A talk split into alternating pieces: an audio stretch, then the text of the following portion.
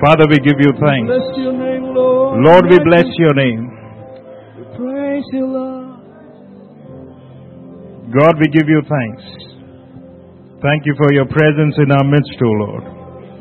King of glory, we exalt you. Lord Almighty, we give you praise. Our Father in heaven, we give you thanks. God Almighty, we give you thanks.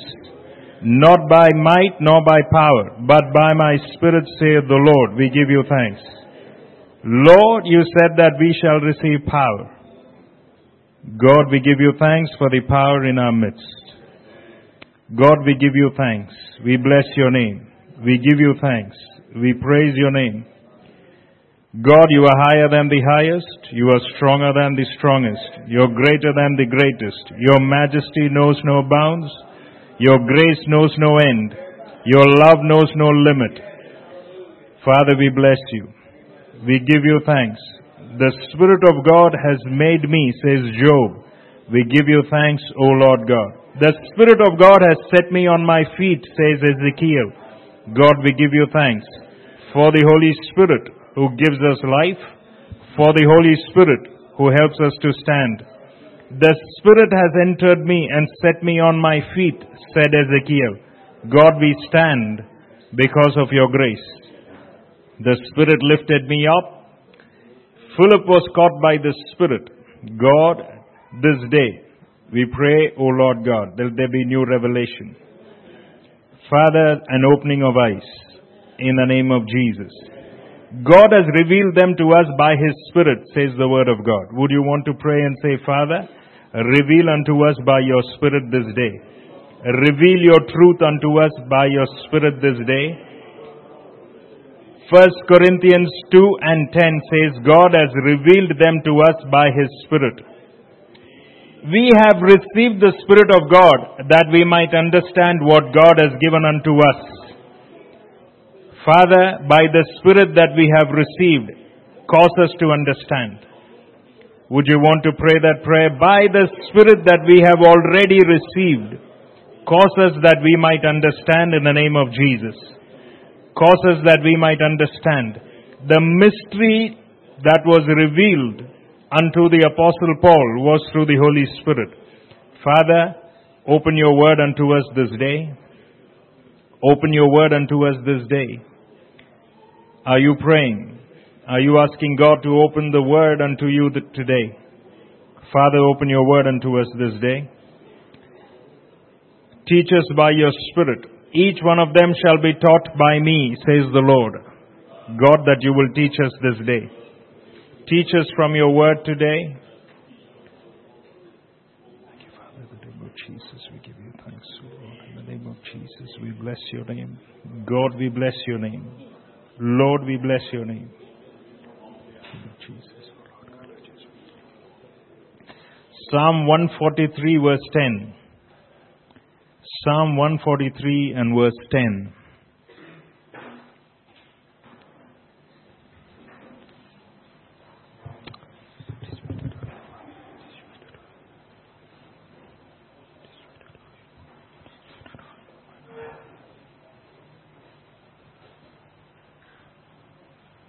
The choir will have to come back. You could rest for a while. Psalm 143:10 says, "Teach me to do your will, for you are my God. Your spirit is good. Lead me in the land of uprightness." Would you want to turn that into a prayer now and say, God, that you would teach me to do your will, for you are my God. Your spirit is good. Lead me in the land of uprightness. Lead me in the land of the righteous. God, teach me to do your will. Teach me to do your will. As many as are the sons of God, they are led by the Spirit, says the word. If you are led by the Spirit, you are not under the law. God, lead us by your Spirit this day. Lead us by the Holy Spirit this day. As many as are led by the Spirit of God, these are the sons of God. You want to begin to thank God and say, God, I give you thanks that I am your son today. I give you thanks that I'm your son today. God, by the Spirit that dwells in me, I am your son today. I give you thanks for adoption. I give you thanks for justification. God, I give you thanks for salvation. I give you thanks for sanctification.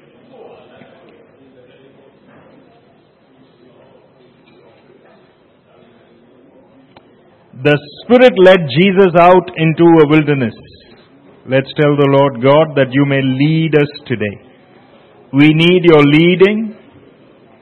We need your leading. God, that you would lead us.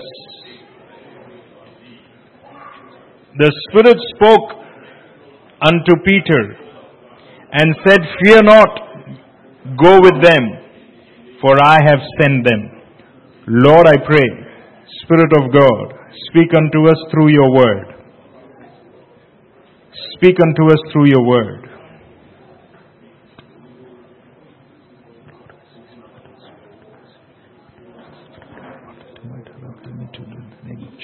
The Spirit did not allow them, allow Paul to enter Bithynia. God, wherever we must not enter, let the Holy Spirit prevent us this day in the name of Jesus. Would you want to pray that? The Spirit of Jesus did not allow them to enter Bithynia. Acts 16, verse 7. Lord, wherever you would not want us go, let the Spirit restrain. Let the Spirit restrain. Paul determined in the Spirit to go to Jerusalem. Father, we determine today to go with you. We determine this day to go with the Spirit. Lord, Holy Spirit, you would lead us. Lord Jesus, the baptizer, you would allow us to understand your word. Father, the giver of all good gifts, we bless your name. We give you thanks. We thank you, Lord. Thank you, Father.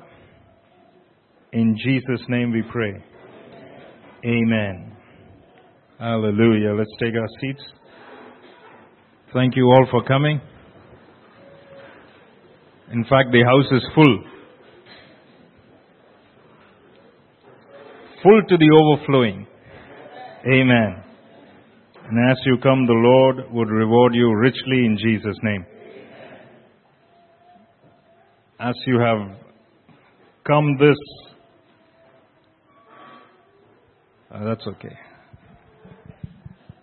As you have uh, come for the uh, vigil night of um, Feb,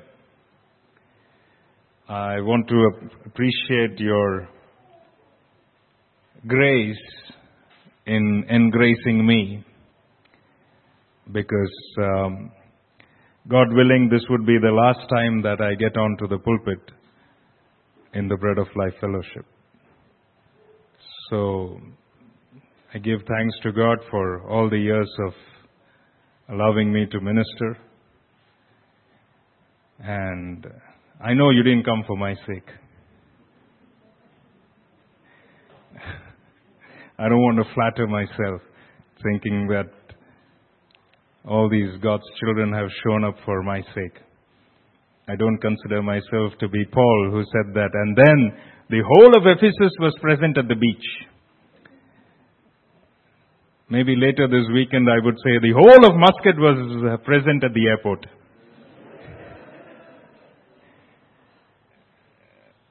But I give God thanks for the um, very humble beginnings that we had in this land. You would hear tomorrow is women's ministry program, and if I take more than five minutes, um, there will be Sister Wendy would come with me, come at me with a stick, and there'd be weeping and gnashing of teeth. So uh, we wouldn't want that. I wouldn't want to take much of her time. And I'd, you've heard me always, so tomorrow I'd allow my wife to speak. So somebody said, Hallelujah. thank God. She's going to speak for a change.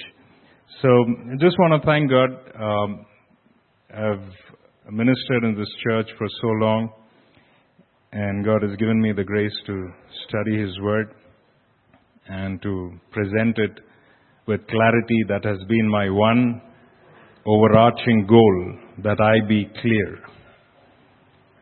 For all that I do, for all that I don't do, one thing I try to do is be clear. Because clarity is life, ambiguity is death. So I've tried to be clear, and many of the houses we visited, you've asked me how do I study the Word, and my simple answer is God shows no favoritism. You decide to read the Word, God will decide to speak to you. But if you're lazy with Him, He cannot give you anything if your fists are already cleansed. If you go to Him with an empty palm, He'd fill you up. So that has been my experience. I've, um, I, I don't think that I've spoken about my testimony earlier. I'd give Pastor Abraham also an opportunity tomorrow to say something. Otherwise, he'll be um, feeling left out. So I'd allow him to say something as well. But anyways, I thank God for all the all the times of mounting the pulpit. I consider this as a very, very sacred place, and I wouldn't dare to say something that is not from the Word of God. Um, I am more scared of bringing a wrong teaching than I am of displeasing any one of you. I would rather displease you than displease God. So that has been my overarching motive. Anyway, uh, we thank God for the ministration of His Word. So I want you to bow with me once again because we are going to handle something that is quite, um, that has gone through a lot of turbulence in the recent years. You must have heard a lot about the baptism and the filling of the Holy Spirit. So let's just pray. Let's ask God to help us at this point of time. Let's say, Father, expose me to the truth. Set me free by your truth. I need your truth to live in this world full of errors and deceits and lies and corruption. Therefore, open my eyes. Open my heart to the truth. Are you praying? Are you talking to God with sincerity, saying, God, Father, save me from error. Expose me to the truth. You shall know the truth, and the truth shall set you free. When the Spirit comes, He shall lead you into all truth, said the Lord Jesus Christ. Lord, let your truth, let your truth be revealed unto me. Let your truth benefit me today. Would you want to pray that prayer? Father, let your truth benefit me today. The word of God came unto Balaam, but it did not benefit him because he did not obey. Would you tell the Lord, Father, I be not like Balaam. Save me from the error of Balaam. Save me from the error of Herod. Save me from the error of King Agrippa. All these heard the word, but they were not profited by it. Let's go to God and say, God, that I may be profited by your word. I may be profited by your word. You would also want to pray, God, help me be a Berean. The Bible commends the Bereans for they were more noble than the Thessalonians because those, they went back and searched the scriptures. There's a twofold effect in the heart of the Bereans. The Bible says that they received the word joyfully and they also went and checked. Let's tell the Lord God, I give you thanks for every time your word has come unto us. But from this moment on, help me to be a Berean in the sense that I go back and check the word. I want to double check, cross check, reference what the man is speaking from the pulpit. I shall not be lazy concerning your word. Help me, Lord. Ephesians 1:17 says that the God of our Lord Jesus Christ, the Father of glory, may give you the spirit of wisdom. Would you want to pray, God, I need the spirit of wisdom. grant me the spirit of wisdom and revelation this day in the knowledge of Christ Jesus. In the knowledge of Christ Jesus. Brethren, there is no other discipline of education other than theology. There is no higher education other than the knowledge of God. Would you want to know Jesus? Then talk to Him and say, God, grant me the spirit of wisdom and revelation. I need the spirit of wisdom and revelation. In effect, you're praying, Holy Spirit, grant me that which discerns the truth. Grant me that which discerns the truth. Help me to discern between truth and error. Help me to discern between truth and error. And he who searches hearts knows what is the mind of the Spirit, because the Spirit intercedes for the saints according to the will of God. Father, teach me this day. Help me to search the scriptures. Thank you, Lord. In Jesus' name we pray. Amen. In, in recent times, the um, much is being said about the baptism of the Holy Spirit and the filling of the Holy Spirit, and things are being linked together with that. There's a lot of spurious teaching going on. Now, I wouldn't want to take examples, I would allow the Holy Spirit to minister unto you at this point. Um, therefore, there is a necessity laid on us that we should be able to discern what is the biblical position. We have just one touchstone upon which we uh, we test out all the notions that are being thrown at us, and that is the Word of God. And Galatians 1:8, Paul was very strong when he said that if anyone preaches to you a gospel other than that which I have preached unto you, even if it be an angel from heaven, let him be accursed. Let him be anathema. Let him be forever damned. That's the um, literal Greek rendering of that. Let him be forever damned. It's a, it's a word that Paul uses with such emphasis that he is really angry at the false teachers. Therefore, we need to we need to understand. Now, you and I, when we use language, we use words interchangeably. We use one word um, to represent something else, which for which another word already exists. But the Bible is not so. It is very careful. If you trust that the Holy Spirit is the one who's given the Word of God, then you should also trust that He has used words very judicially. He's used the words very judiciously. So, the phrase baptism in or with the Holy Spirit is not the same as being filled in or with the Holy Spirit. These are two distinct, different phrases, terms having distinct and different meanings. Let's just read Acts chapter 2 and we'll first look at the baptism of the Holy Spirit. What is it? Um, how do I get it? Do I have it already? And so on and so forth. And I trust that you would hear me out, hear the word of God with attentive ears. Therefore, please make sure that you're not sleeping. Uh, we don't want any Eutychus in the house, right? Because there is no Paul in the house.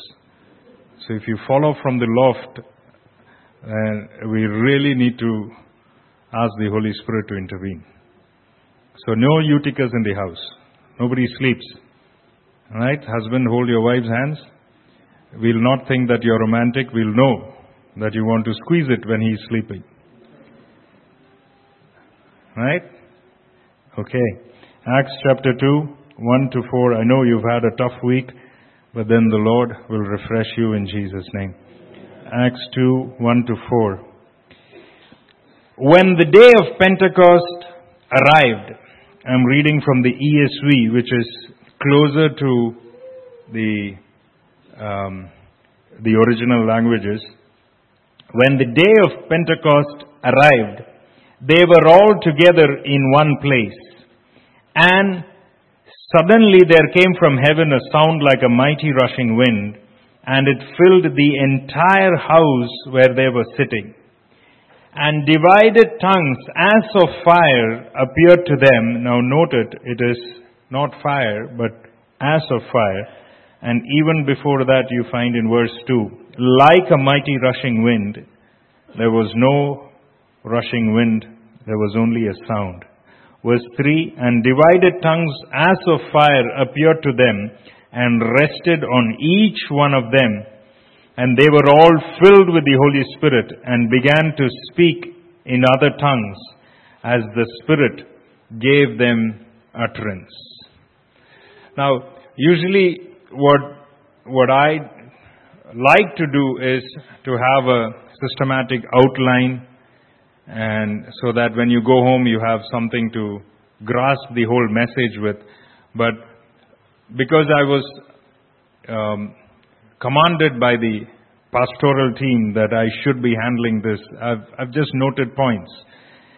So, point number one, and it, it, these are just thoughts. Point number one is that what was promised in chapter 1 gets fulfilled in chapter 2. Chapter 1, Jesus Christ promised, verse 5, verse 8 of chapter 1.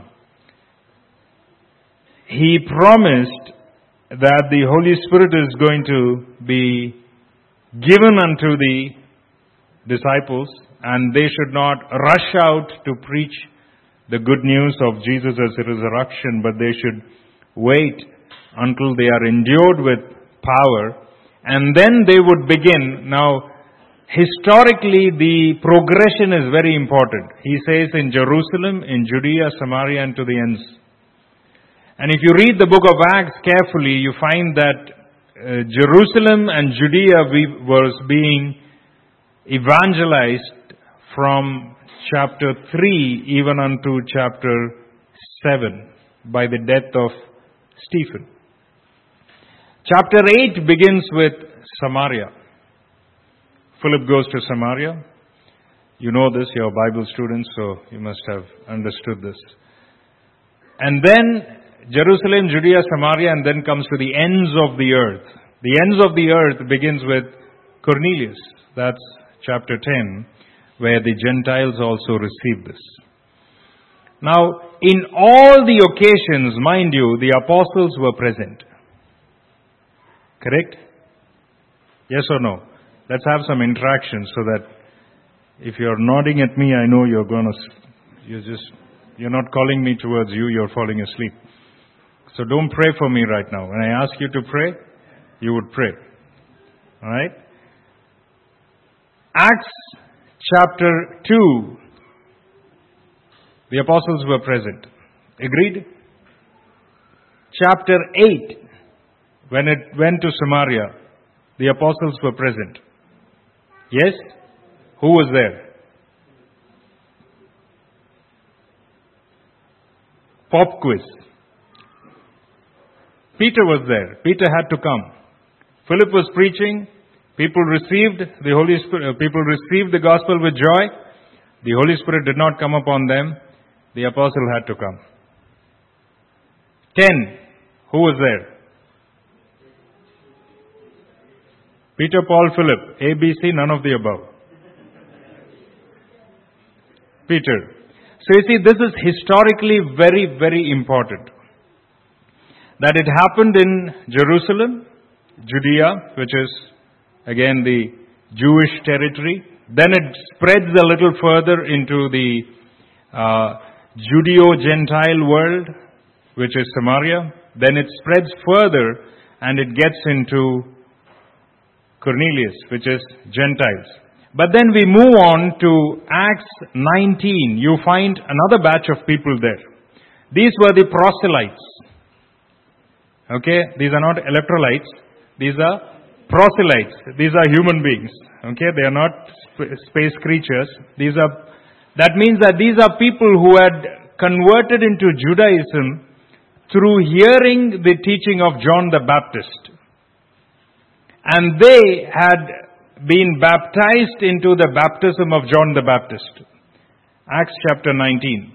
And Paul engages them in a conversation and says that, when did you receive the Holy Spirit? And they say, we have not even received, heard that there exists something like a Holy Spirit. What are you talking about? What's going on? Said, then what were you baptized into?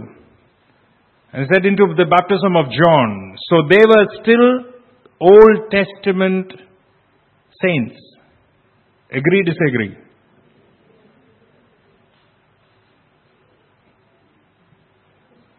Pastor Abraham recognizes this murmuring. This usually happens in mind of Christ.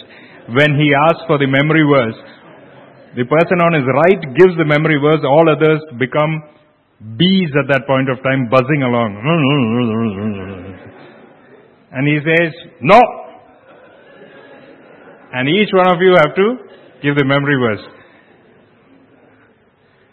So, right or wrong, these were Old Testament saints.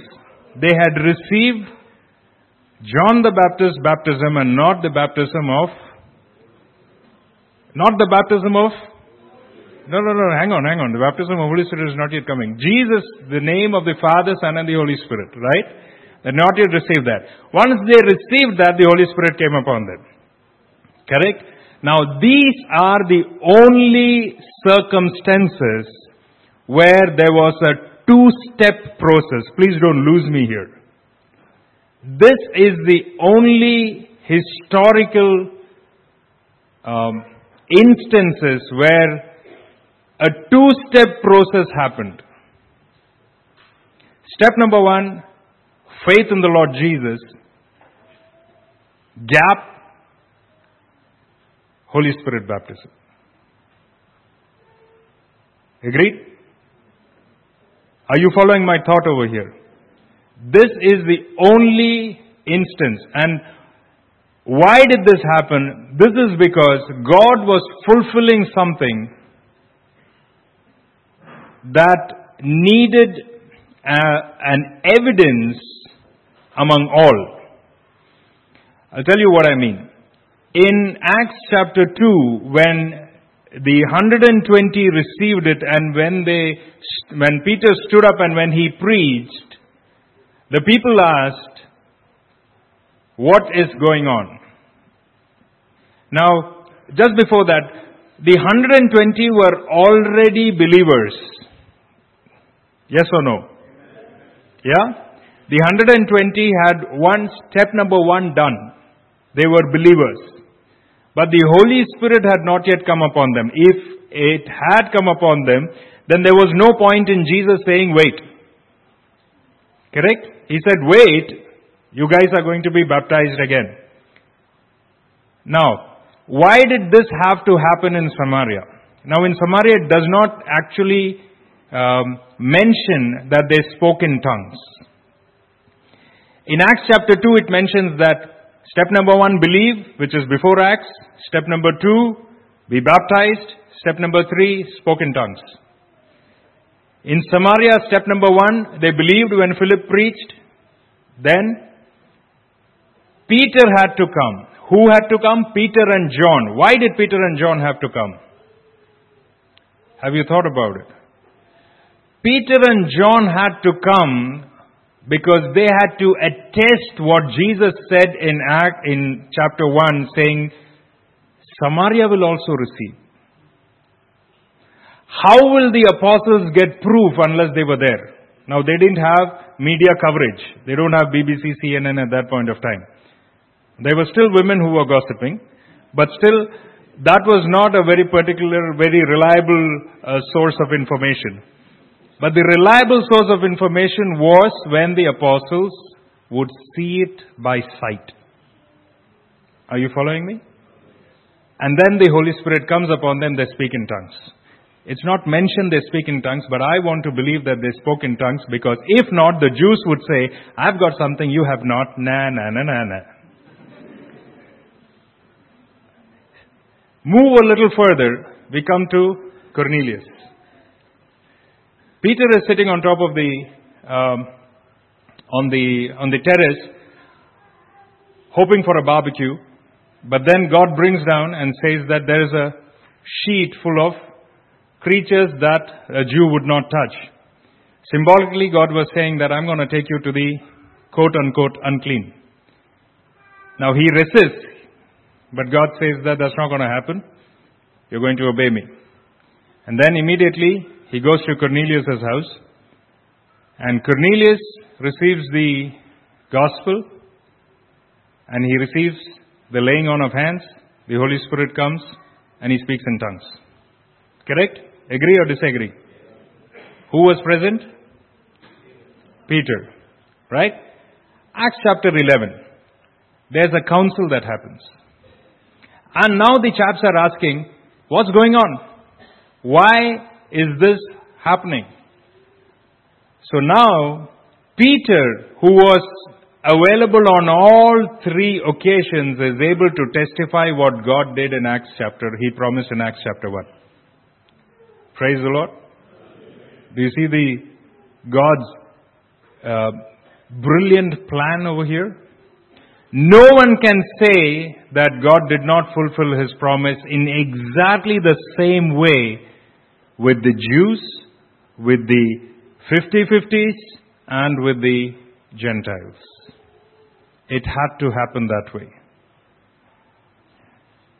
From then on, there is no two step process. Now, you need to get me very, very clear over here. Don't fall asleep. From then on, there is no two step process for Holy Spirit baptism. Okay? I'll explain that as I go on. What was happening on that day in Acts chapter 2 was the birth of the church. As suddenly as the church was born, the church will also get raptured as suddenly. What was happening in Acts chapter 2 was a transition, a break forth from the Old Testament to the New Testament. In the Old Testament, the Spirit was on and off, but in the New Testament, the Spirit lives within us. In the Old Testament, the God had, God dwelt in a temple, but in the New Testament, we are the temple. Right? So in Acts chapter 2, what is happening over here is that on the day of Pentecost, the church was born. I'll not go into the details of how Leviticus 28 gets fulfilled over here. The Feast of Weeks, the Feast of Passover, the second Feast of Weeks. God's perfect plan is happening over here. We wouldn't have time for that, that reserve it for another day. But then, the Spirit's coming is that it did not happen through prayer. What did we read in Acts chapter 2? Now, you might find my voice going up and down just to make sure that you don't fall asleep, alright? So there's nothing wrong with uh, our brother sitting over there. He, he's fine. He's not playing on with the knobs. It's just that it goes up and down so that you guys pay attention. What happened in Acts chapter 2 is that they were together in one place and they were assembled together, and suddenly the Bible does not say that they were praying.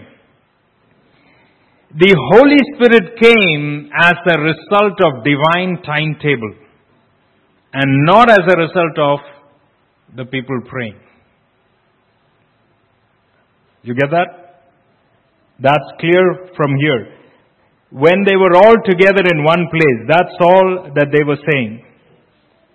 They, that's all that they were doing. They were in one place. Now, the audible and the visual sign in Acts chapter 2 is a non-repeatable act by God. So, if someone comes and tells you that here and there I saw tongues of fire and I heard something like mighty rushing wind, please go back to scriptures. Where else has this happened? Did it happen in Samaria? Am I communicating? Did it happen in the house of Cornelius? Did it happen in Acts 19? So it's a one off process. Alright? I just want you to be careful about what you hear from the television and what you receive from the wolves in sheep's clothing. Non repeatable. Alright, let's go on. Another point I've written is that it was received by all in the upper room collectively and individually. Now imagine, some school of thought says that it is only the disciples who received it. If it was only the disciples who received it, God is partial. And the other 108 would be wondering what's going on. 120, 12 of them received the Holy Spirit. Tongues of fire came upon them, but here it says, on each one of them. Alright? Now, at this point, what was happening is that they were being one, being made one spiritual body. What's happening over here is the birth of the church and they were being made one body. That's what is happening over here. Now, Holy Spirit baptism is referenced seven times. The, the phrase baptized with the Holy Spirit is referenced seven times and six of them are a direct quote or an indirect quote of what John the Baptist or Jesus said. Only seven references in the New Testament of the phrase baptized in the Holy Spirit.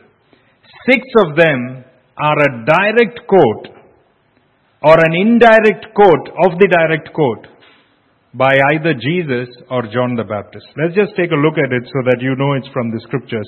Matthew chapter 3 verse 11. Click your uh, iPads to Matthew 3:11 because we've all got digital Bibles. Matthew 3:11. Are we there? Let someone from the crowd read. I baptize you with water for repentance, but after me will come one who is more powerful than I, whose sandals I am not fit to carry. He will baptize you with the Holy Spirit and with fire.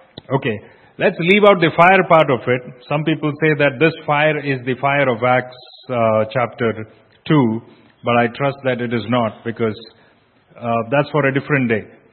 Alright? Let's leave that fire part of it. But here it says, He will baptize you with the Holy Spirit. Mark 1 8. Somebody else, Luke 3.16. John 1.33. Whoever finds one of these references, please read the reference and the verse. Mark 1 8, Luke 3.16, John 1.33. Mark 1 8. I have baptized you with water, but he will baptize you with the Holy Spirit. Amen. Luke 3.16. How many references so far? Three. John 1.33. I did not know him, but he who sent me to baptize with water said to me, Upon whom you see the Spirit descending and remaining on him, this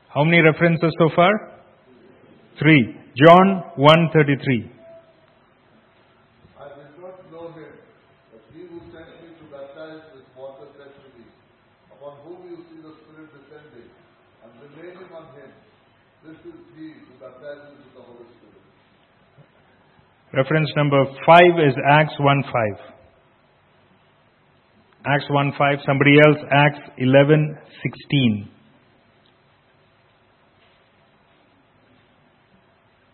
Acts 1.5. This is Jesus. For John baptized with water, but in a few days you will be baptized with the Holy Spirit. Alright. Then, reference number 6, Acts 11.16.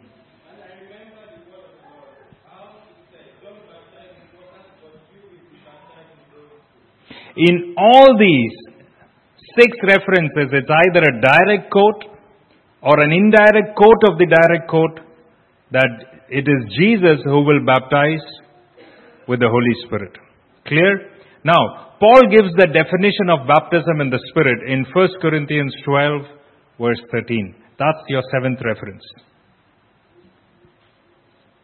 1 Corinthians 12:13 Paul defines what the Lord meant by Holy Spirit baptism.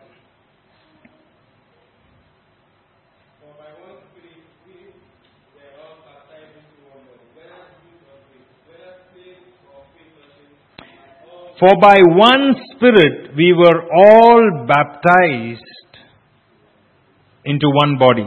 So, what is the objective of baptism?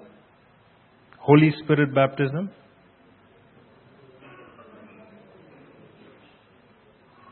To become part of the church. To become part of the body of Christ.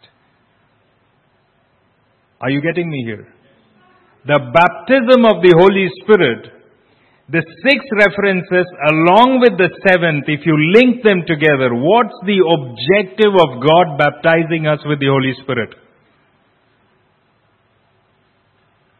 I've told my children that anytime you find a question, the best way to answer is that write the last part of the question first. Why did Jesus baptize with the Holy Spirit? Jesus baptized with the Holy Spirit because we may be put into the body of Christ. Therefore, I want you to now recollect what I said a moment earlier. Now you're wondering what did I say a moment earlier? You said a lot of things. I said that the baptism of the Holy Spirit is given unto us to put us into the body. And now, the birth of the body is happening at the day of Pentecost.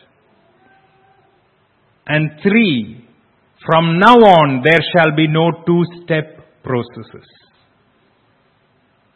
Step number one, believing. Pause. Have you received the Holy Spirit? No, I have not. Okay, lay hands, Spirit comes upon you. That's not God's plan. That means that the moment you receive Jesus Christ, you are baptized in the Holy Spirit. That's the teaching. That's the teaching. We have not yet come into filling. Now don't run ahead of me. We'll come to that. The baptism of the Holy Spirit, if you have believed Jesus Christ, has already happened. Not even a faint hallelujah.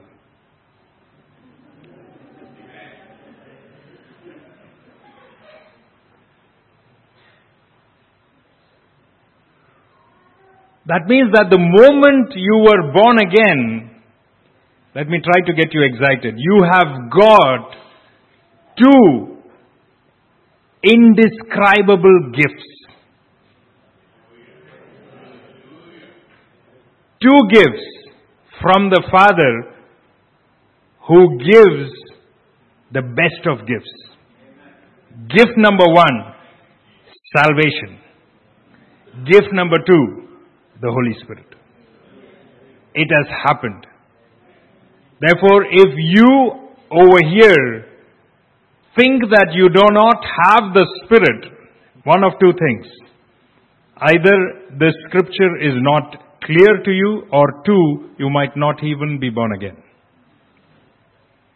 There is a possibility that you are not even born again. If you are born again, you have already received the baptism because Paul says, 1 Corinthians 12:13, we have been baptized by the Spirit into one body. And what is that body? The church. The body of Christ. God puts us into the body of Christ through the baptism of the Holy Spirit. Therefore, the one thing that has not happened is that you have not been left without a witness. The Holy Spirit within us cries out, Abba Father. Alright? Now, this ought to be quite clear unto us. Baptism with the Spirit is further defined in Romans 6 4 to 6. Can we turn to Romans 6 4 to 6? Galatians 3 27.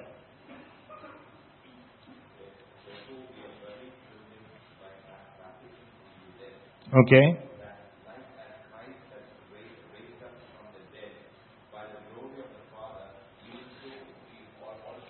Buried with him in baptism. Now, what baptism are we talking about? We're not talking about water baptism. Because there's no water in Romans 6. Right? The eunuch was asking, here is water. In Romans 6, there is no water. In Romans 6, there is only the Spirit, the work of the Spirit. So we've been baptized with Christ. We've already read 1 Corinthians 12:13, but let's read Galatians 3:27.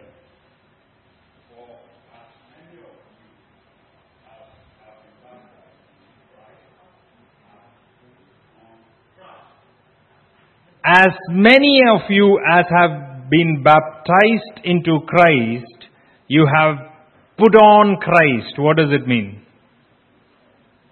It means that if you are born again, you have the Holy Spirit. That's what it means. So, right now, just because we want to shake away sleep, we're going to pray. We, we, we'd rather thank God. All right? Let's take a moment to thank God. Let's thank God that we are born of His Holy Spirit. Father, we give you thanks that we are born of the Holy Spirit. We give you thanks. Thank you, Father. Thank you, Lord, for the two indescribable gifts the gift of Jesus Christ, your Son, who came to set us free, who came to baptize us with the Spirit by putting us into the body. We give you thanks. Lord, we raise up an anthem of thanksgiving to you. We raise up our hearts in thanksgiving to you.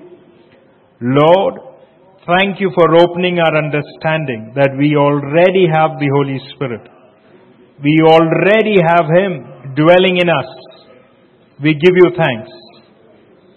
Ephesians 1 and verse 13, and there's another reason to thank God. Ephesians 1 and verse 13. Anyone from the crowd, please feel free to read, and we're going to thank God again.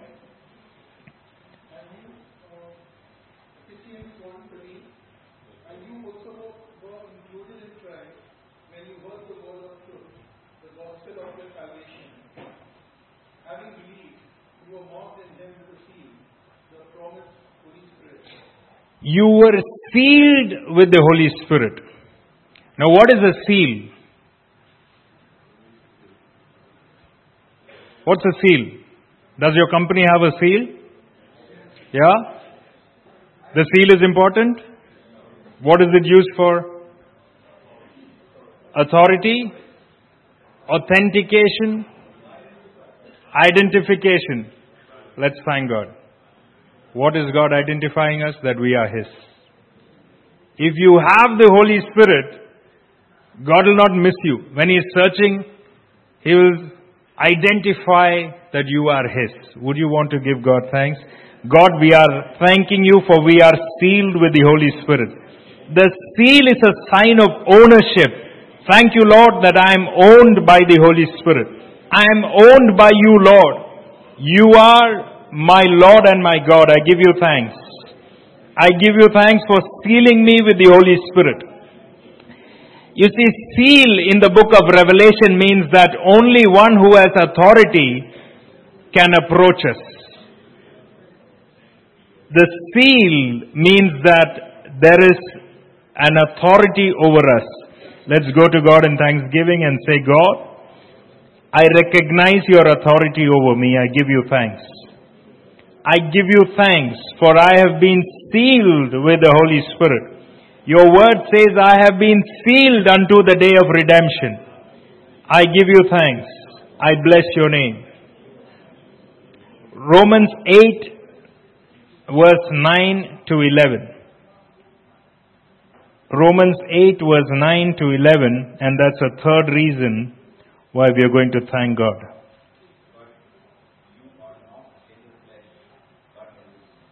You are not in the flesh, but in the spirit. You want to thank God for that? God, I give you thanks. That I'm not in the flesh, but I'm in the spirit. It does not say you will not be in the flesh, it says you are. You are because you have the Lord Jesus Christ. You are. Your spirit has been made alive. Because you have been placed into the body of Christ, your spirit is alive. Brethren, I, I can't emphasize how excited you got to be about this. You are not like the one on the road. You are different. You have the living spirit within you. Lord, we give you thanks. Go on, brother.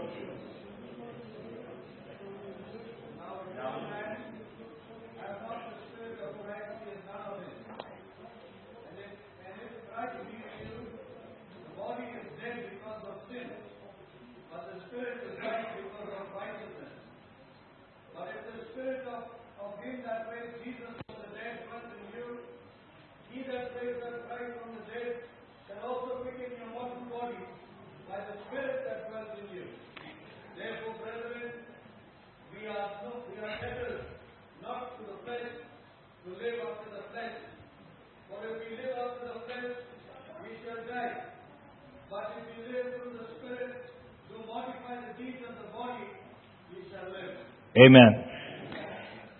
If I ask you, or if one of the sons of the soil asks you, what is your guarantee that you will live again? Which portion of scripture would you go to? Pop quiz. Which portion of scripture would you go through, go to? You could say, John 14:19 because I live you shall live as well. But did you hear what our brother read right now? If the spirit of Christ lives in you Go on brother read that again.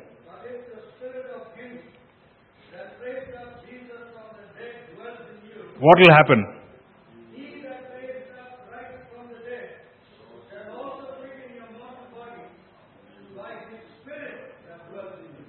Amen. Your guarantee of resurrection is because the Spirit lives in you. I mean, you got to be excited about this. You really got to be excited about this.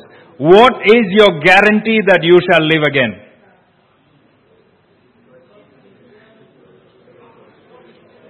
Unus unus. The one job that you can keep where you are 100% wrong is being a weatherman. You've seen BBC Weatherman?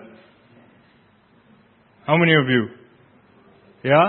They come and say tomorrow it's going to rain, uh, it's going to rain in the southern parts of Salalah.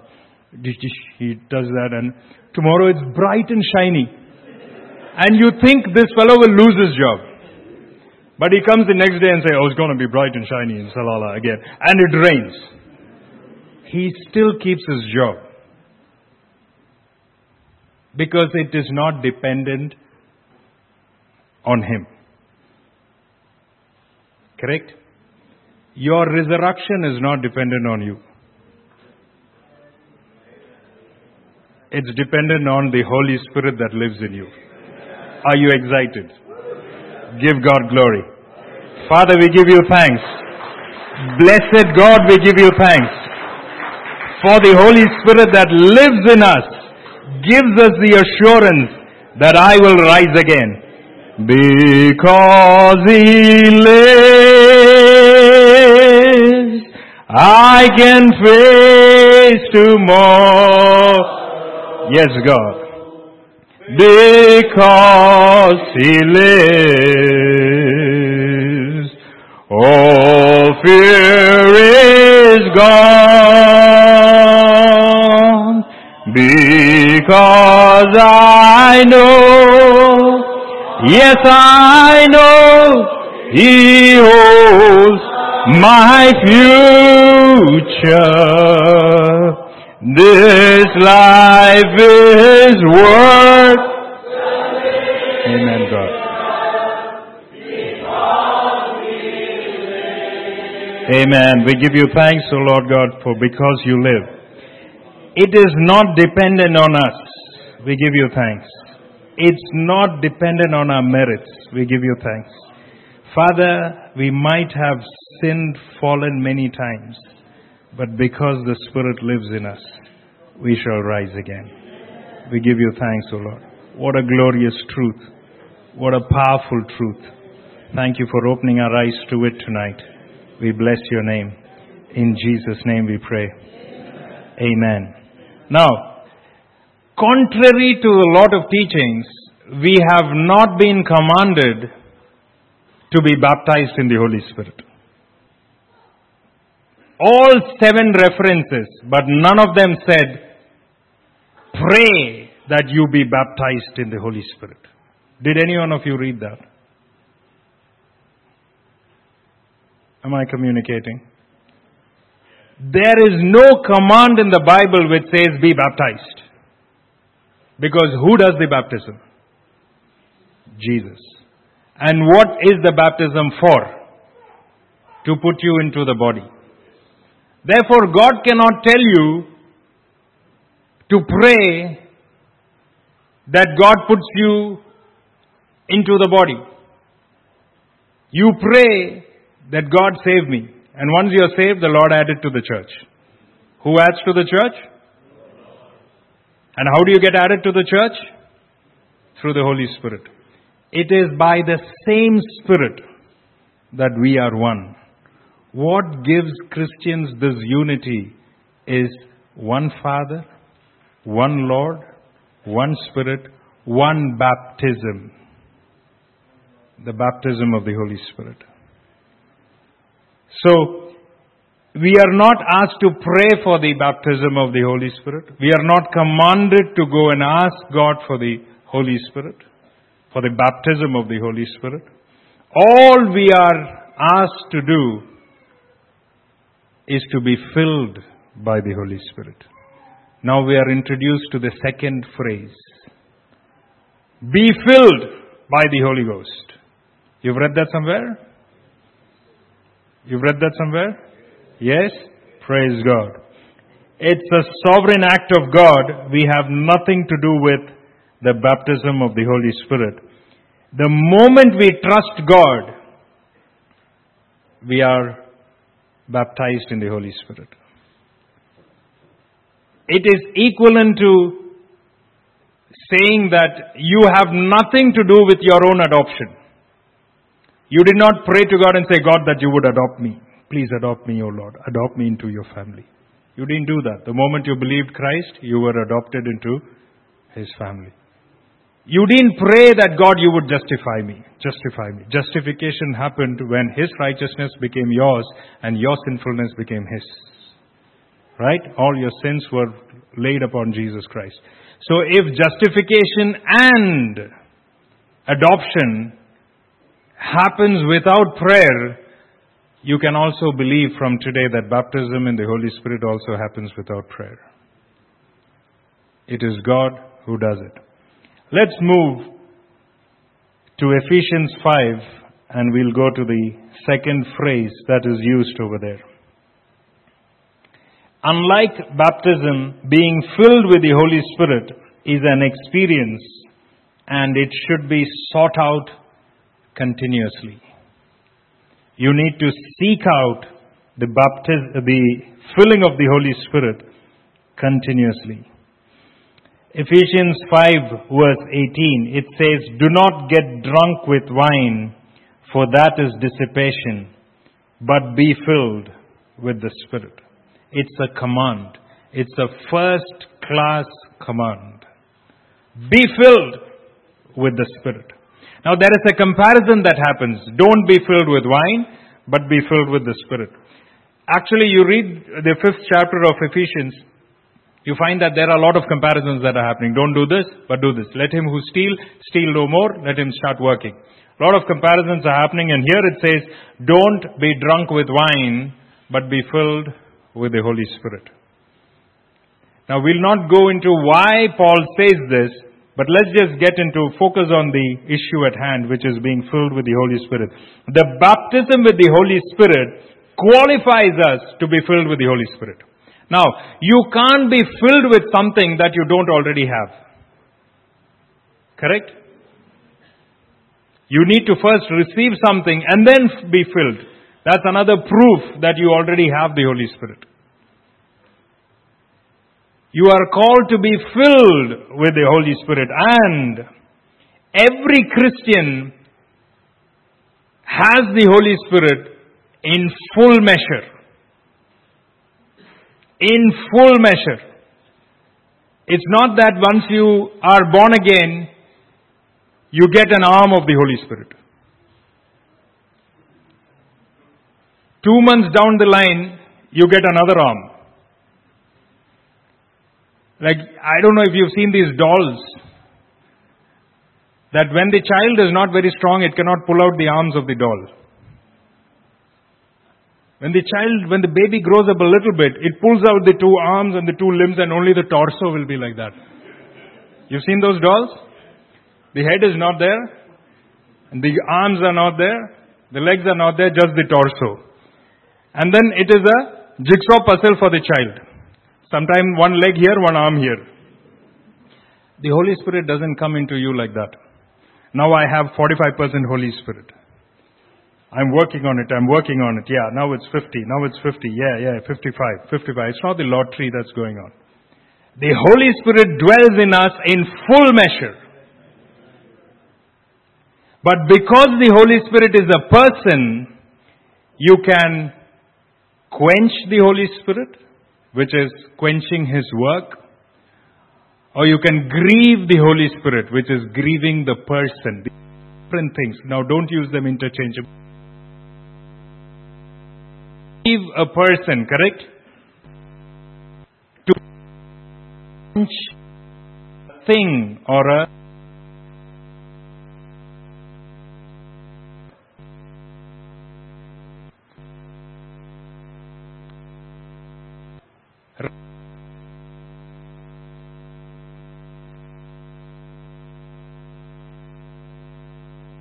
here is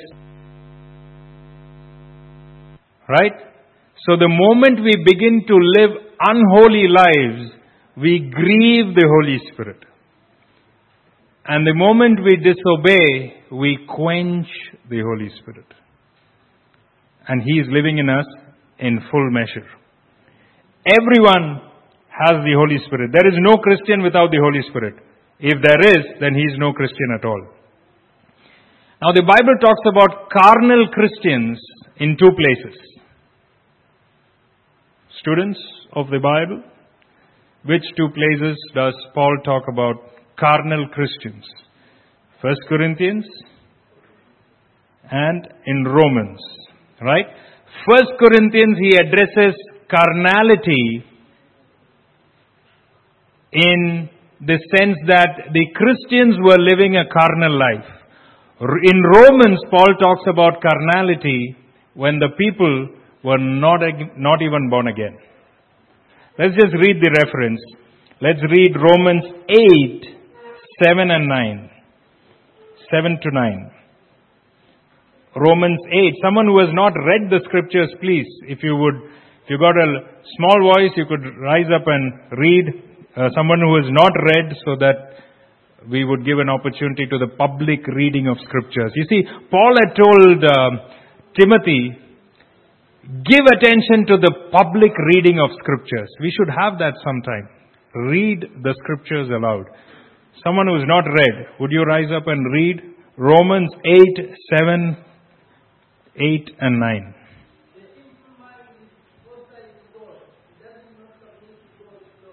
Could you slow down, sir? You need to slow down. No, no, need to stand up. You need to slow down. Like I need to reduce your tempo. When you're going, I need to, mm, yeah, slow down. Okay?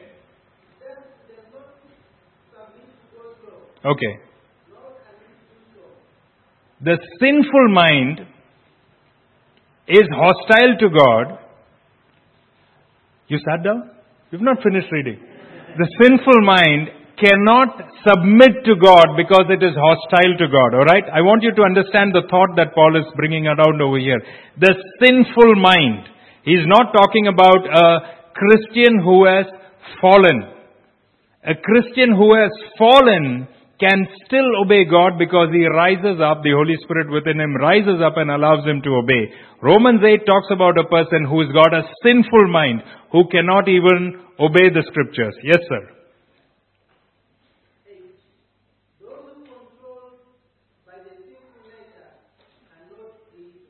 Okay? Those who are controlled by the sinful nature cannot please God. Are you following? Alright. Go on, one more verse. You however are controlled not by the sinful nature but by the feed. Okay, so there are two controlling authorities. We know that already. You must have studied that in discipleship. Two controlling authorities. One is the sinful nature and the other is the Holy Spirit. So what is the progression of thought? Thank you, sir. You may, you may sit down. God bless you. The Word of God will richly benefit you in Jesus' name. The, the thought over here is that the sinful mind cannot submit to God. We are controlled by the, a sinful man is controlled by his sinful nature, but you are not of those. Now, 1 Corinthians chapter 6, Paul is addressing a very, very sinful issue in the Corinthian church, which is of sexual immorality. Correct? Now, he comes to verse 9 and he asks a question. What's the question? 1 Corinthians 6 9. Or do you not know Do you not know that you need the Holy Spirit? Is that what is written? You sinful carnal fellows, don't you know that you need the Holy Spirit? You are sinning because you don't have the Holy Spirit. Is that what Paul wrote? Yes, sir. Or do you not know that the unrighteous, No, no, you need to finish that. Do you not know? do you not know that the unrighteous will not inherit the kingdom of God? No, 6 9. Do you not know that you're. What? But brothers, does not the law. Okay. No, no, 6 9.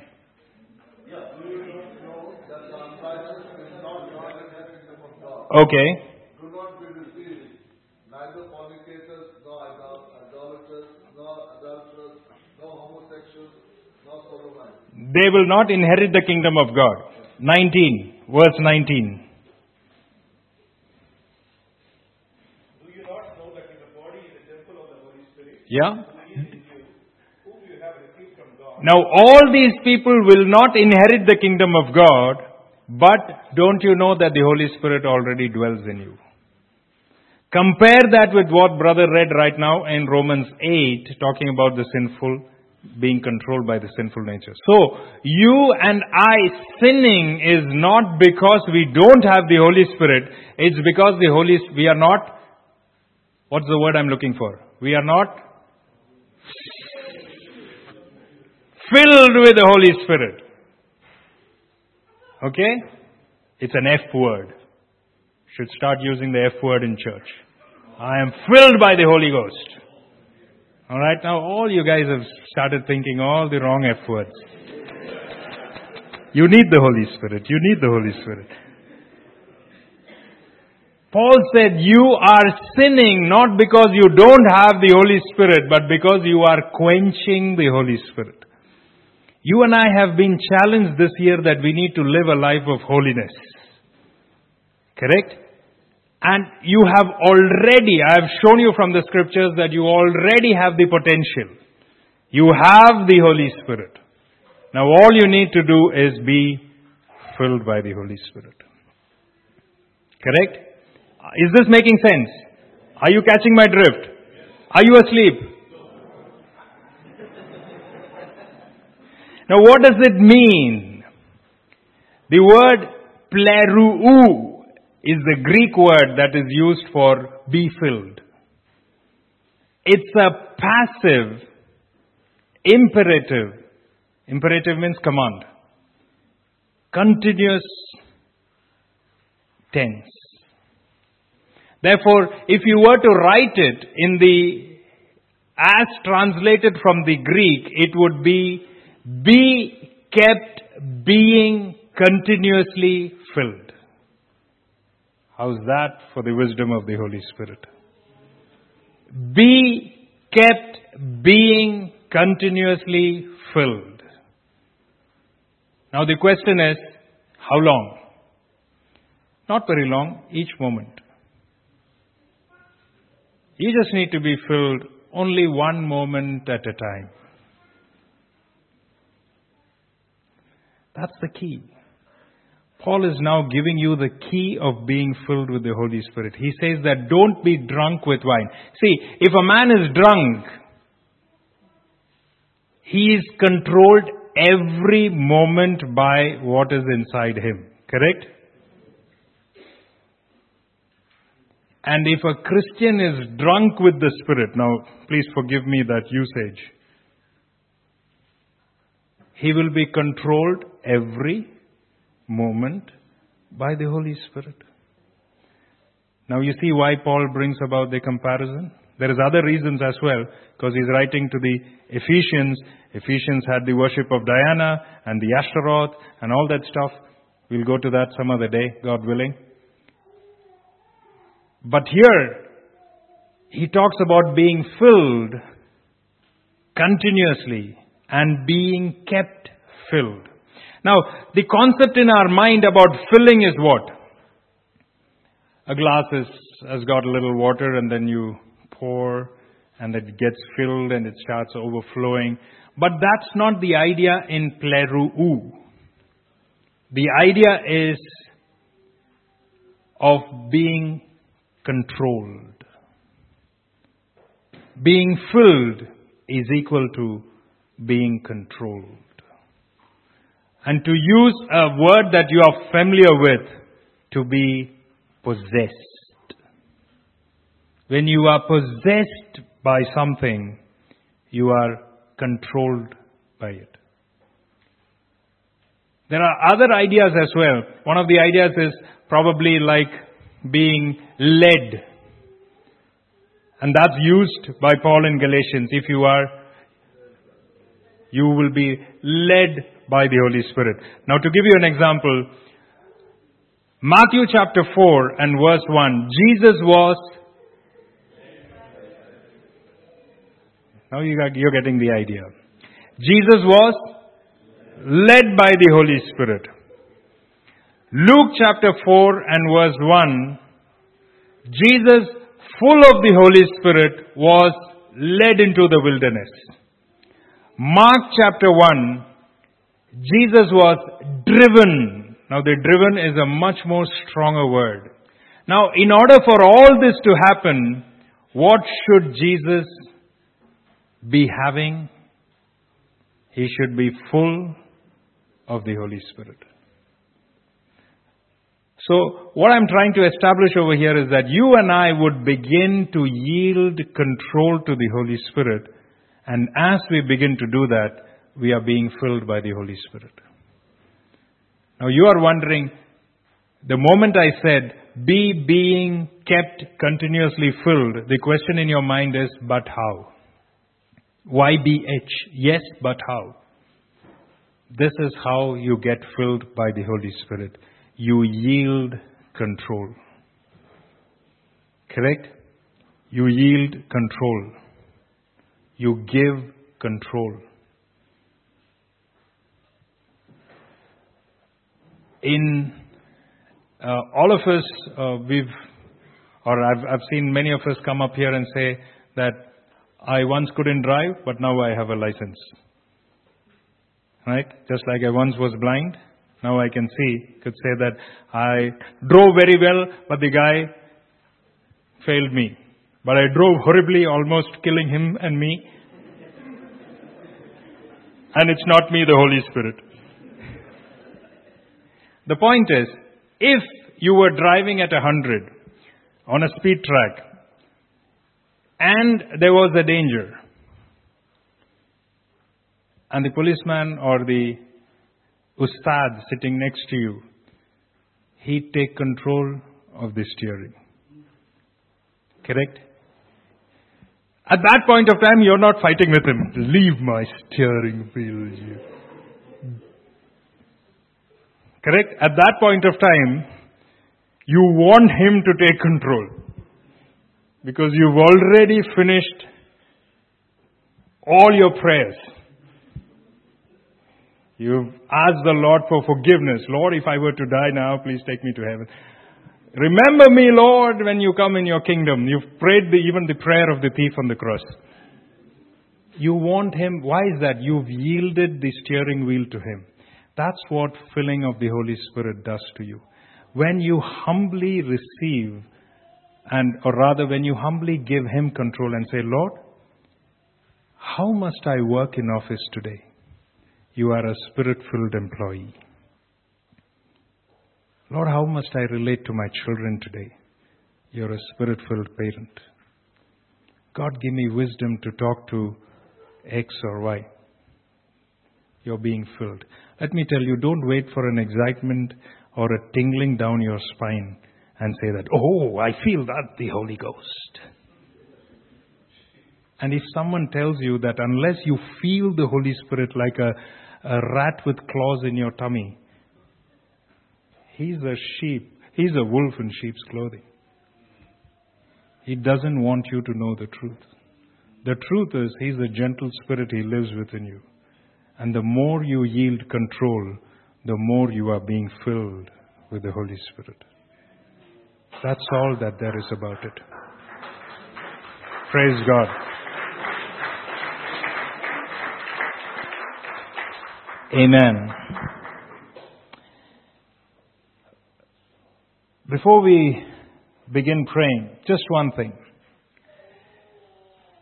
Yielding control. Now, another question that comes to your mind is how do I yield control? Colossians 3 16.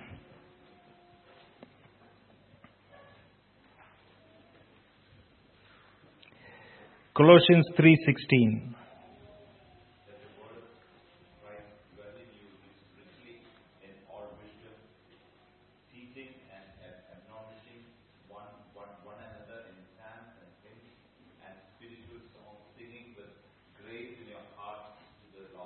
Okay, what all do you need to do when, or what all will happen when you are filled with the Word? Go on, I'm, you can, this is an open book exam. The book is open in front of you. What, what happens? Paul is saying, he's admonishing, he says, guys, you need to be, you need to allow the Word of God to dwell in you richly. And now once that happens, what will happen?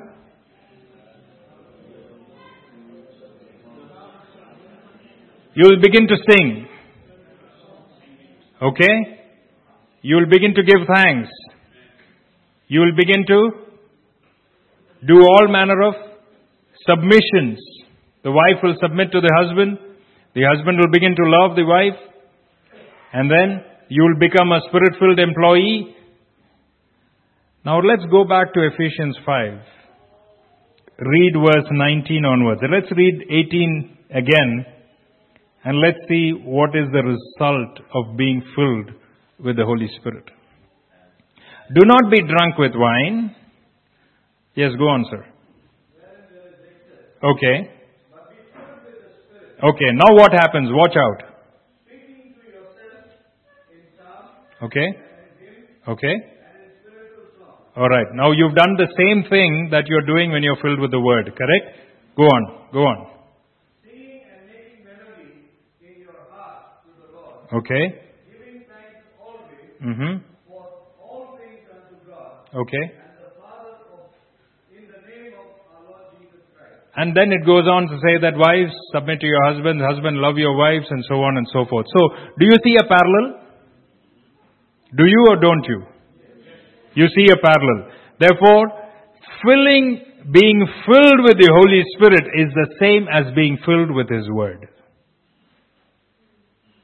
You're asking, how do I get filled with the Holy Spirit? You get filled with the Holy Spirit when you get filled with His Word. The more it goes in, the more it controls you. So that now goes against the grain of reading one or two magical verses a day. I mean, when we were in school, we used to play something known as a book cricket. I don't know if you've played book cricket. You play only on the even numbered pages of the book. You open the book and if the, the page number is 24, you've scored 4 runs. You open the book and the book, it's 2, 2 22, you've scored 2 runs. You open the book and it is 20 0, you, you're out. Don't read the Bible like that. Open the book and it says that, and then Judas was grieved. And he hung himself.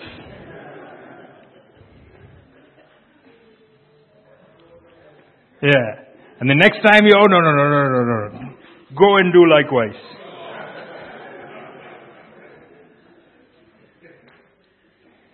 If God wanted us to read the Bible in bits and pieces, He would have given us something like a telephone directory. Have you wondered why God has given us the Bible as, a, as innumerable stories? That's a father telling you the story about himself. Now, don't stop where the chapter number stops. You're interested in the story, just go on. I love to read, um, or rather, I used to read um, Sherlock Holmes. Now, when I read Sherlock Holmes, I don't go to page number 525 and then hmm, I want to know what's happening. I want that, that story to grip me and I want to understand it fully. Likewise, let's read the Bible. Let's allow the Word to saturate us. Increase your appetite for the Word. Have you, when was the last time you prayed to God and said, God, increase my appetite for the Word? I want a greater hunger for your Word. This week's promise for the week, and I'll spare you the quiz. it says that the, it is the Spirit that gives life. The Word and the Spirit gives life. John chapter 6, verse 68. It says that it's the Spirit that gives life. It's the Word. Jesus says that the words that I speak unto you, they are life and they are Spirit. So being filled in the Holy Ghost is the same as being filled with His Word. Being filled with the Holy Spirit is walking with the Spirit. Walking in the Spirit. Now when you walk, how many steps at a time do you take? Unless you are a kangaroo. How many kangaroos in this house? No kangaroos. So how many steps do you take at a time? You're trusting God for that one step. Right? When you're walking. Have you done that with the Holy Spirit? That's being filled with the Holy Spirit. There's nothing magical about it. It's all from the scriptures. Allow yourself to be soaked in the Word of God, and the Lord will richly bless you. Amen. Let's go and talk to God right now. Let's be on our feet and begin talking to God. Father, we give you thanks. You want to talk to God about all the truths that you heard today? Convert it into your own personal prayer to the Father and say, Father, in the name of Jesus, I give you thanks for the means of being filled has already been given unto me that I need to just yield to the work of the Holy Ghost in me. God, for a long time I have held out unto Him. I have held out, I have not surrendered. Is there something in your life that you have not yet surrendered? Would you want to give it over to Him and say, God, from this day, I yield my tongue unto you. I yield my thoughts unto you. Lord, I want more of a, a submissive heart in me. Give me the grace. Give me the grace. Give me the grace. It comes by surrender. It comes by death to self. It comes by mortification of sin. It comes by confession. It comes by a readiness to submit. Is there any sin in your life you would want to confess to God at this time and say, God, I am sorry. Father, forgive me. I repent of it. Oh, how I have grieved the Holy Spirit within me. God, with all my sins, I have grieved the Holy Spirit within me.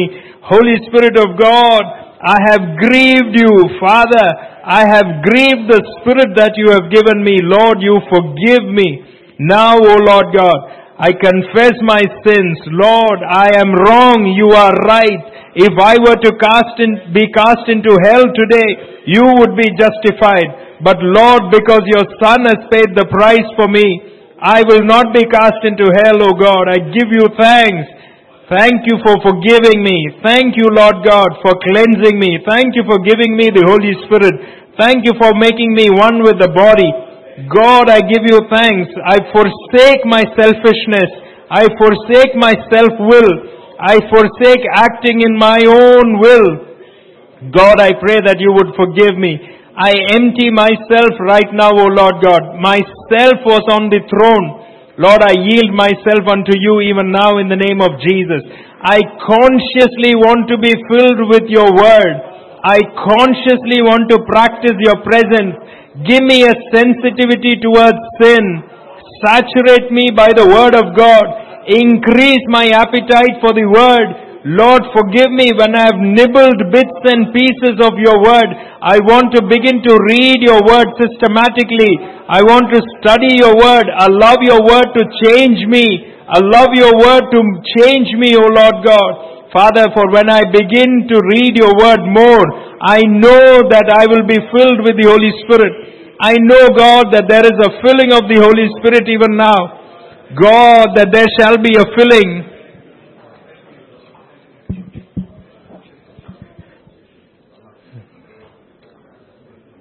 Let us continue to remain in the attitude of prayer.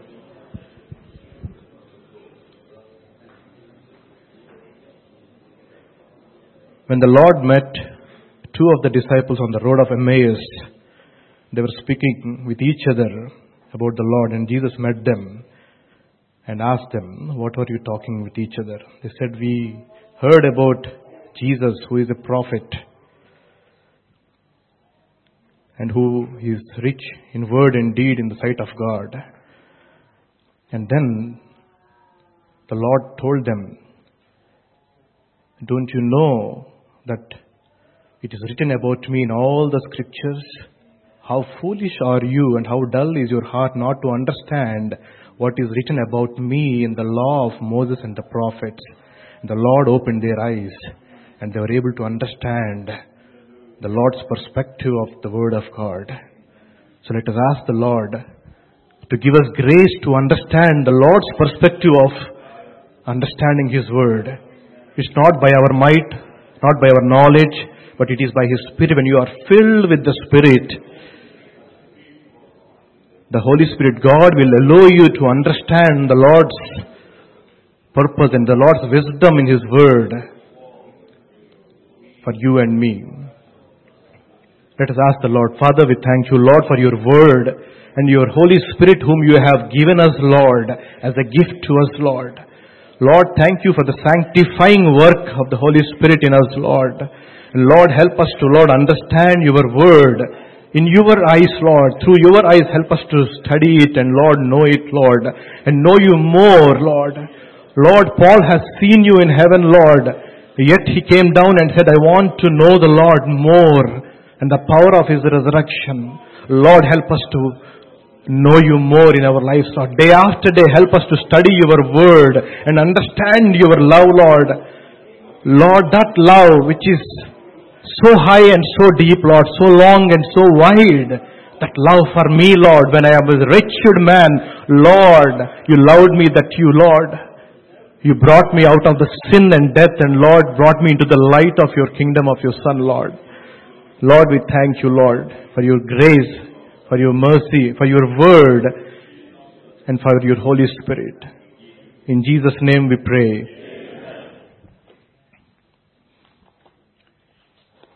Let us continue in the same word of Ephesians chapter 5. Let us open the, our Bibles to Ephesians chapter 5. Please be seated for a few minutes and we'll again rise up and pray. We have sufficient time to pray for ourselves and for each other. Ephesians chapter 5 verse 17 says, Therefore do not be foolish, but understand what the Lord's will is. Do not get drunk on wine, which leads to debauchery. Instead, be filled with the Spirit. So when the Lord has made Paul write this, be filled with the Spirit, how do we understand being filled with the Spirit? As the brother has already mentioned, when, whenever we understand filling, the first thing that comes up in our mind is a glass filled with water. But that is not what the Lord is saying through Paul. Instead, the Lord is saying, be being kept continuously filled moment by moment in your life so that the Lord, the Holy Spirit, God will do His sanctifying work in you to conform you and me to the person of Jesus Christ. That is the very primary ministry of the Holy Spirit God in you and me, in every child of God across the world. To just make you understand more, I will emphasize on this one and give you a layman's understanding. Don't think about the glass, but do you, do you all know how a hot air balloon works? The balloon stays afloat in the air only when that fire heats the air on a continuous basis. That's what is the Lord is talking about you and me. Be being kept continuously filled with the Holy Spirit God. And I'll give you a scriptural example which will make you more understand. Let us go to Romans chapter 1.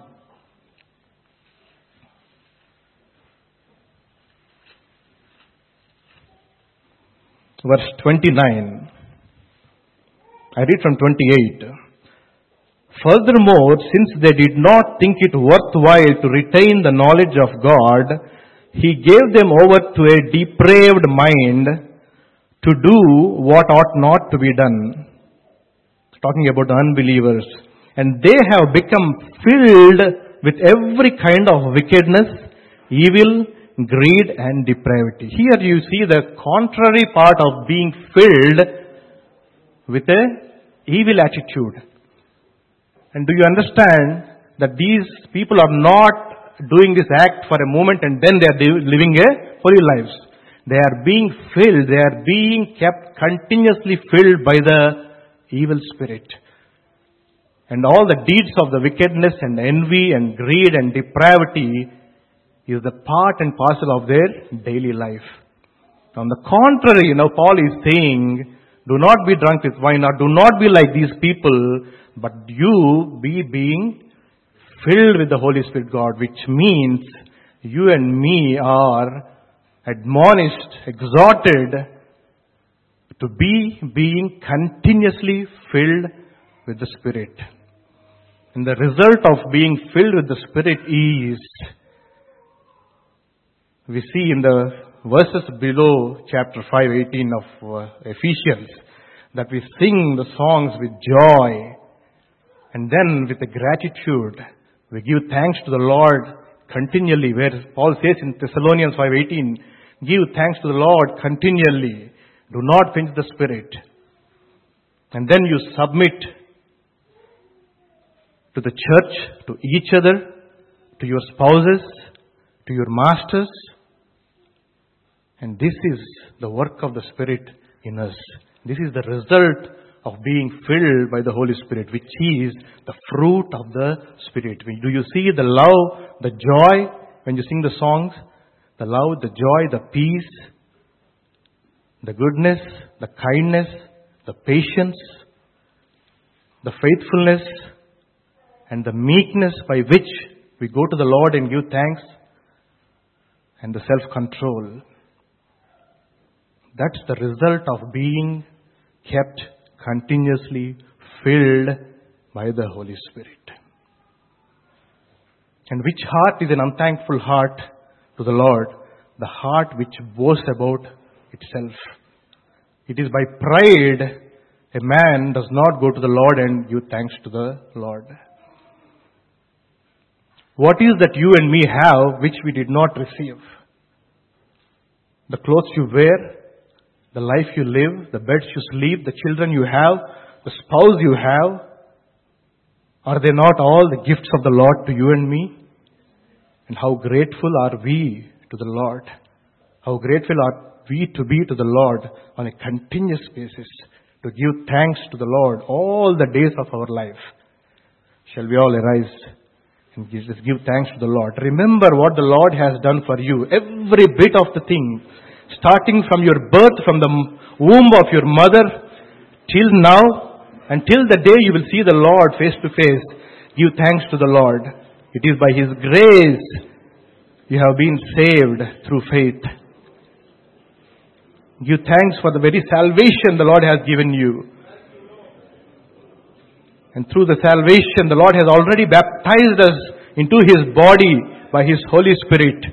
And then the Lord is asking us, admonishing us to be being kept continuously filled by His Holy Spirit, which is His sanctifying work, wherein you and me has to trust and obey the Lord. Let us not grieve the Holy Spirit God, and let us not quench the Spirit. When you rebel against the Spirit and suppress Him, you are quenching the Holy Spirit God. And when you disobey, you are grieving Him. The Lord is anguishing in His heart that my child is not obeying me and not letting me make me conform him to the person of Christ Jesus. Do you want to pray for yourself and your brother? Shall we all hold our hands? Please hold the hands of your neighbor and pray. Let us pray for each other that your brother will not miss out the purpose of the Lord in his life of being kept continuously filled with the Spirit and producing the fruit of the Spirit. The Lord said, Unless you abide in me, you cannot do anything. If you abide in me, you will bear much fruit. Shall we ask the Lord for your brother and sister whom you are holding your hand? Lord, uphold my brother, Lord, in your spirit. Lord, uphold my brother and Lord, help my brother to produce much fruit in you, Lord. Lord, this is your desire for us that, Lord, we be conformed to your Son Jesus Christ by the agency of your Holy Spirit in us, Lord. Lord, help us, Lord. Help my brother and help my sister, Lord, to be conformed to the image of the person of Jesus Christ. Lord, help us to produce much fruit in our lives, Lord. Lord, we have received the grace to say no to ungodliness, Lord. Lord, when the mystery Babylon system is all around us, Lord, pushing us to sin, Lord, we have you in us, Lord, who is a powerhouse in us, Lord, to say no to ungodliness and bring glory to you, Lord. Lord, thank you, Lord, for choosing us, Lord, to be your body, to manifest your manifold wisdom to the rulers and authorities in the heavenly realms. Lord, we are grateful to you, Lord, to be chosen as your body, Lord, to be chosen as your children, Lord. Lord, what a grace, Lord. Lord, what a love, Lord, we have received. Lord, no words can explain us, Lord, explain your love, Lord. Lord, no words are sufficient to praise you, Lord. Yet, Lord, with all our heart and our mind, our strength, and our soul, Lord, we want to say we love you, Lord. We will live for you, Lord. And Lord, use us to bring many from sin to righteousness, Lord. Use each one of us as your instruments, Lord, of righteousness, Lord. As your instruments to proclaim your name, Lord, in this warped and crooked generation, Lord, help us to be like stars in the sky. Lord, help us to be a light to this world and a salt unto this earth, Lord. Lord, lift us up by your Spirit, Lord.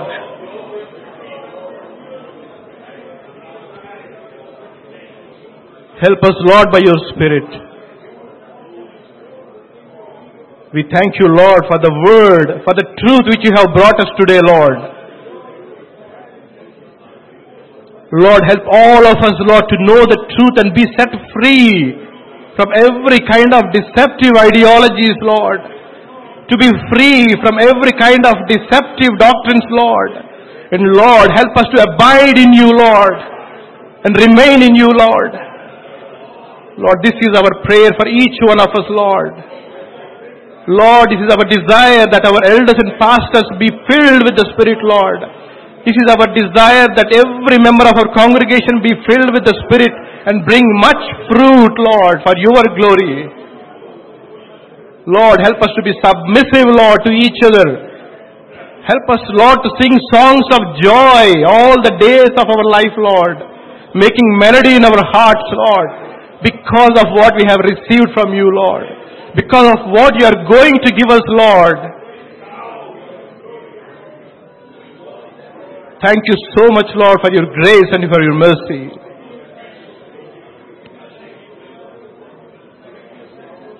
In Jesus' name we pray. In Jesus' name we pray. Let us commit tomorrow's service into the Lord's hands. The Lord who is at work today is the same Lord who will be at work tomorrow in the service, who will bring glory to his own name's sake. The Bible says in Ezekiel, when the Lord said about the people of Israel, it is not for your sake that I am going to bring you out or bring you back to this nation, but it is for my name's sake and for my glorious name's sake that I am going to bring you and will make my name praised among the nations.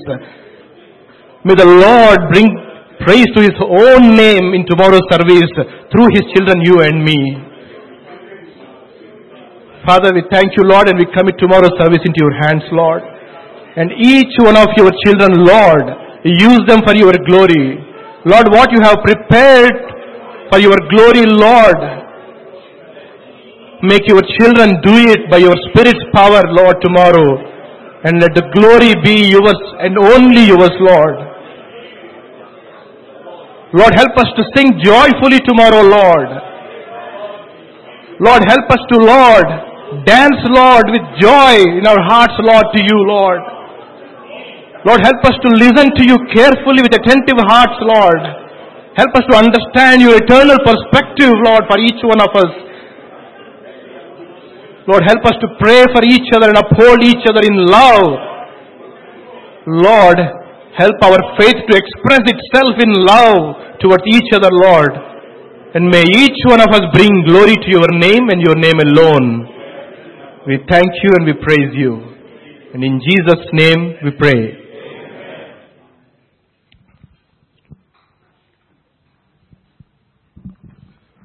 Praise the Lord.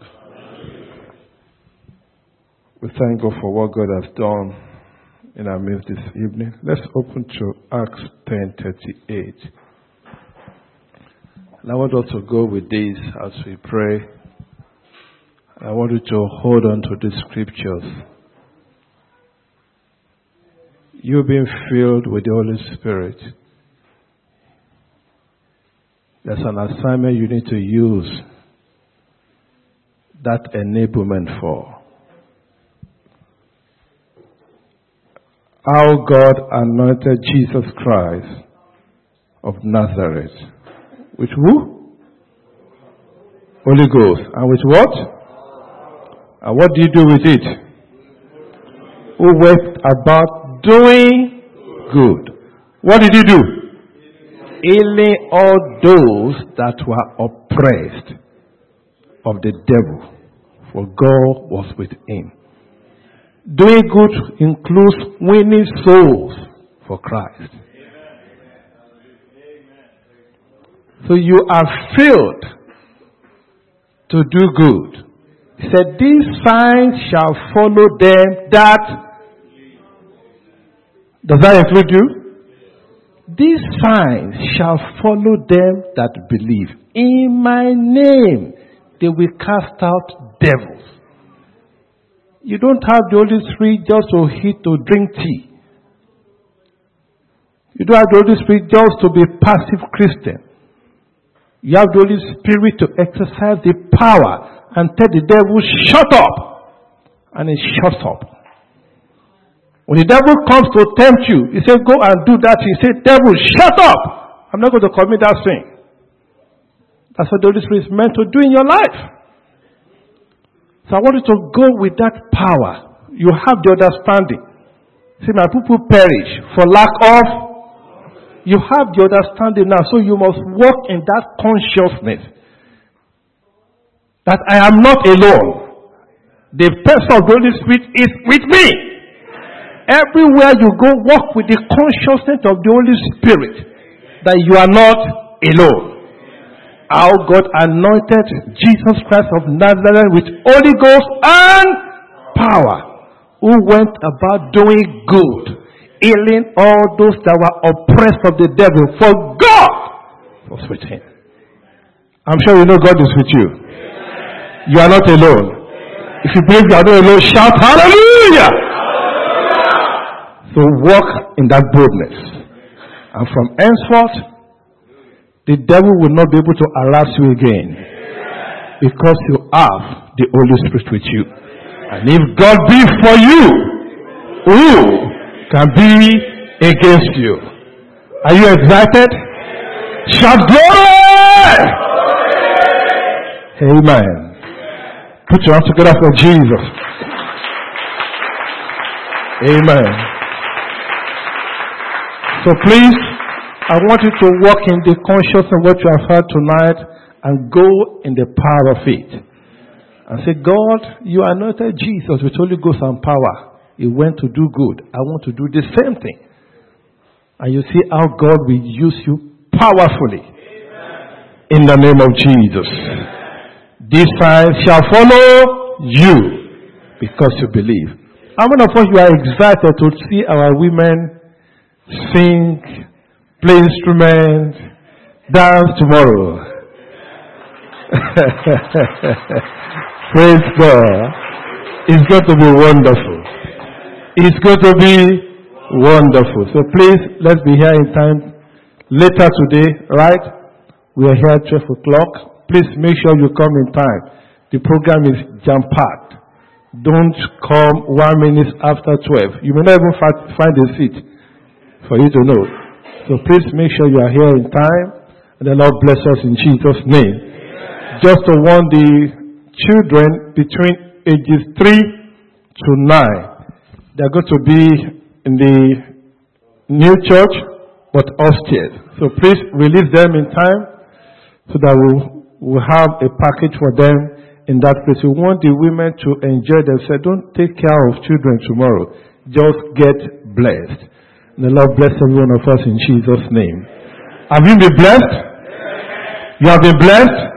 I will encourage you. We have that powerful teaching. We have it on tape. Book it and get it.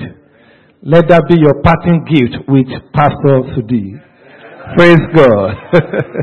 Let's share the grace together of fellowship. With the grace of our Lord Jesus Christ, the love of God, the sweet fellowship of the Holy Spirit, be with us now and forevermore. Amen. Surely goodness and mercy shall follow us all the days of our lives, and we shall dwell in the house of the Lord forever and ever. Amen. Holiness and peace. God bless you in Jesus' name.